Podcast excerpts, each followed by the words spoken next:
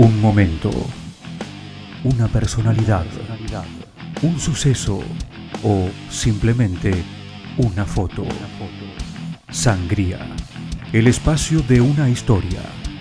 Una producción especial de los alumnos del Círculo de Periodistas Deportivos.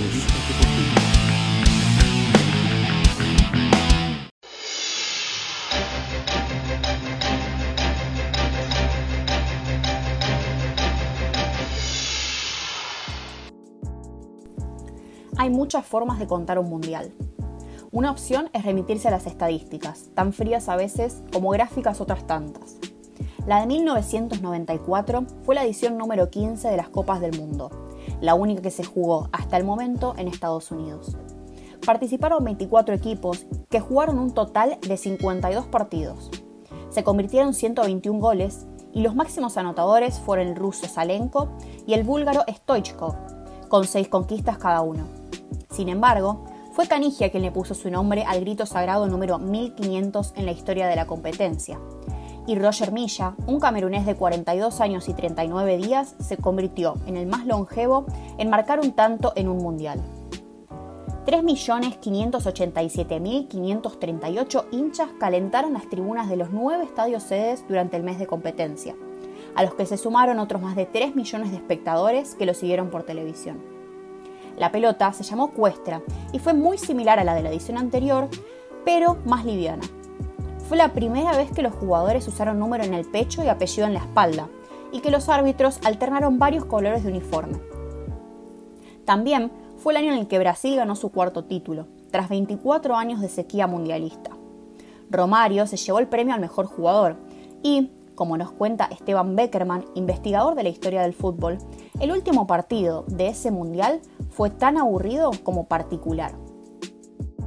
Bueno, para hablar del Mundial de 1994 hay que remitirse, creo, a un dato fundamental, ¿no? que es el primero cuya final eh, se define por penales. Nunca antes en la historia de los mundiales había ocurrido algo así. Y eso marca de algún modo también la tesitura del torneo, cuál fue la, postura eh, triunfante eh, en cuanto a, la actitud y, los planteos de los distintos seleccionados que lo jugaron, porque me parece que eh, allí se vio claramente que más allá de cualquier buen jugador y buena intención que pudieran haber tenido los finalistas, o sea, Brasil e Italia, claramente este mundial eh, marcó el triunfo de un fútbol bastante amarrete.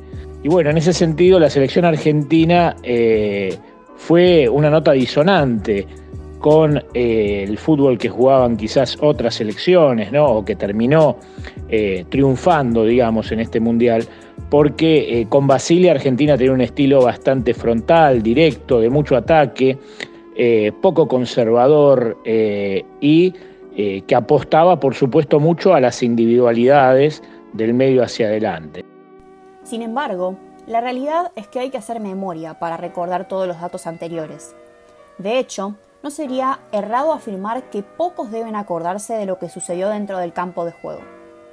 Y es que el Mundial de 1994 es sinónimo de... No quiero dramatizar, pero créeme que me cortaron las piernas. Me cortaron las piernas a mí, le cortaron las piernas a mi familia, a los que estaban al lado mío, los que están al lado mío, los que siguen estando al lado. Digo los que estaban porque estábamos jugando todo el mundial. Ahora nos sacaron del mundial, nos sacaron de la ilusión. Sobre todas las cosas, a mí creo que me sacaron del fútbol definitivamente porque no, no creo que, que quiera otra revancha. Tengo los brazos caídos, tengo, todo el alma destrozado. Lo único que quiero que quede claro a los argentinos que, que no me drogué que no, que no corrí por la droga, corrí por el corazón y por la camiseta. El recuerdo también se corta, se limita a eso. Hay que viajar momentáneamente al pasado para entender mejor lo que sucedió después. Diego había anunciado tras la final de Italia 90 que esa había sido su última Copa del Mundo. Sin embargo, en las eliminatorias de cara al siguiente Mundial, a la Argentina se le complicó la clasificación, al límite de tener que jugar el repechaje.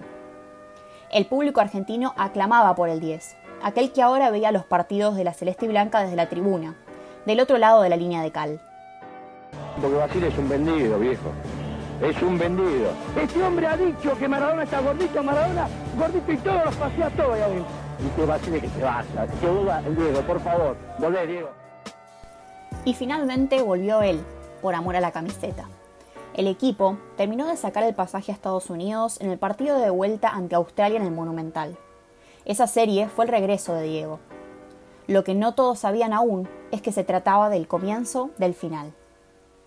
Volviendo a 1994, el 25 de junio Argentina enfrentó, como tantas otras veces, a Nigeria. Pero ese no fue un partido más. La selección ganó 2 a 1 en Dallas, con dos goles de Cani. Y sin embargo, la alegría de una clasificación que parecía encaminada con ese resultado y el previo 4 a 0 ante Grecia, solo tardó unos días en esfumarse. Cuando el árbitro pitó el final, entró la famosa enfermera y se lo llevó de la mano. Lo demás es historia. Hay mil versiones sobre lo que sucedió y más hipótesis todavía sobre todo lo que había detrás. Sin embargo, hay una que se acepta como la oficial, y nos la cuenta el periodista y escritor Luciano Guernique, autor, junto a Fernando Signorini, del libro Diego desde adentro. Es muy interesante cómo Diego se preparó para esa Copa del Mundo.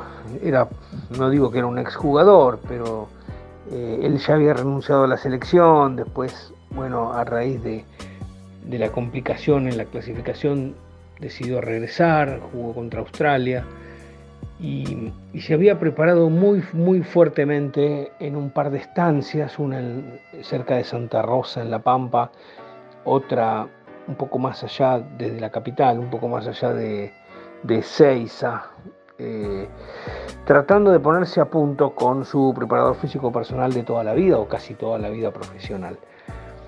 Y él tenía un asesor que se llamaba Daniel Serrini, un muchacho que era físico-culturista, que le suministraba una serie de, comprimidos con, vitaminas, con, digamos, distintos productos para tratar de acelerar la recuperación, supuestamente siempre dentro de, lo permitido por el control antidoping, ¿no? por las reglas de, la época.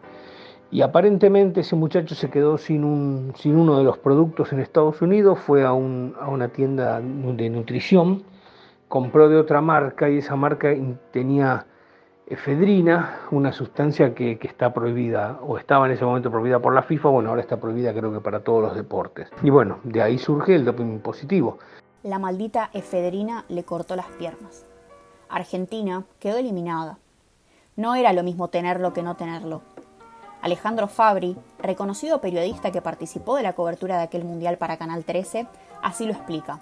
El doping de Maradona fue un masazo gigantesco que hizo que se perdieran todas las esperanzas, afectó muchísimo al equipo.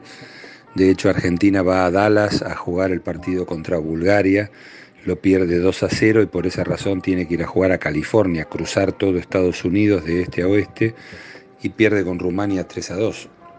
Encima, después del, eh, cuando terminó el partido con Bulgaria, nos enteramos todos que Canigia se había desgarrado. Así que, el equipo perdió toda su fuerza, es, es entendible. Maradona era y sigue siendo irreemplazable en todo sentido, en todos los ámbitos. Se terminó el sueño, no solo el del Mundial, sino también el de poder ver al Diego para siempre.